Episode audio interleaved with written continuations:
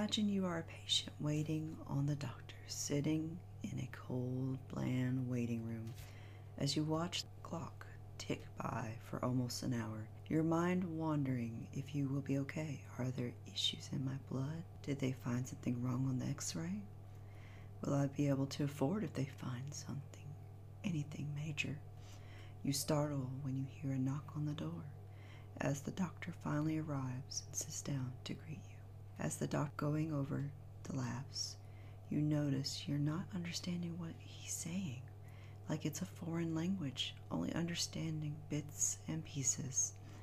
You say, I have a good A one C. What does it mean?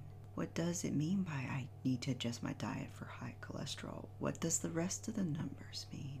You're not telling me if my imaging came out okay as your mind races. You freeze and mind blanks as the doctor finishes in asking, do you have any questions?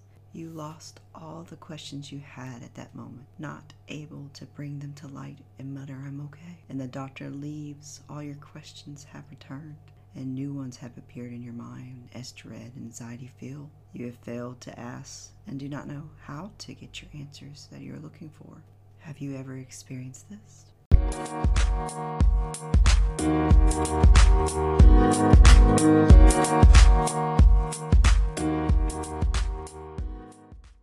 Hello and welcome to What Does This Mean For My Health? My name is Megan Shaw, registered nurse. This podcast where we are working to improve health literacy a little at a time. Health literacy is more than an understanding of medical terms. It's also the ability to be able to communicate and ask questions when you don't understand what's going on with your health. It can be hard to get your point across if you freeze up or do not know what to ask to figure out what is going on with your health.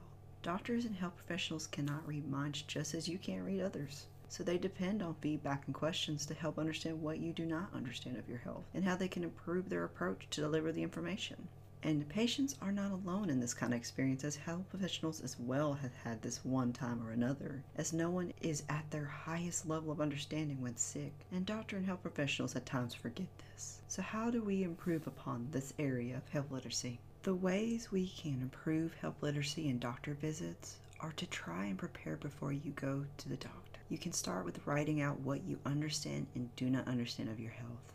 You can write out questions for your doctor to have ready to ask or hand over if you cannot verbally ask your questions. A health journal is also a good tool to use, as you can track your day-to-day health data that your doctor would not get otherwise, such as how long symptoms and pain has lasted and when they started, blood pressures, blood sugars, pulses, and your mood during those times, as this gives more information that they would not get from tests that would give a much better light on what's going on with your health.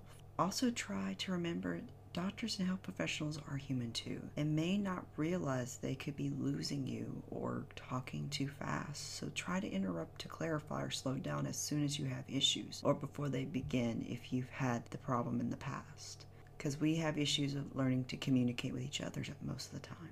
If you personally have trouble with freezing up or blanking on your questions, then if you have a trusted friend or family member that speaks up easier than you do, to come with you after both of you have talked beforehand. So that way, if you're having trouble sparking communication with your doctor, maybe they can help just to kind of give a little boost for you or to kind of say, hey, she had this kind of question. Another way to help improve is to use patient portals that most doctor offices have now online. There is usually an area where you can ask your doctor questions before or after a visit if you forgot to ask them questions. You can send your questions ahead of your appointment so your doctor can have more time to prepare for your visit. The major thing is to remember that everyone's human, and doctors, nurses, health professionals, and patients are all human. We can't read minds, and whoever figures out that technology or a way to scan the whole body to find all issues at once will be a very rich person. So work on developing relationships with your doctor or health professionals to become more comfortable talking and asking questions, which in turn improves your overall health literacy. So always ask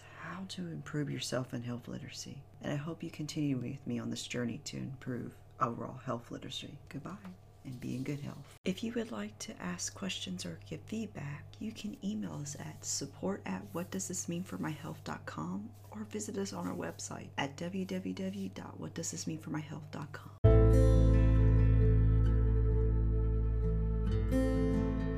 This podcast is for educational and entertaining purposes only. Make sure you have a medical professional in your side of your team to help you with your health.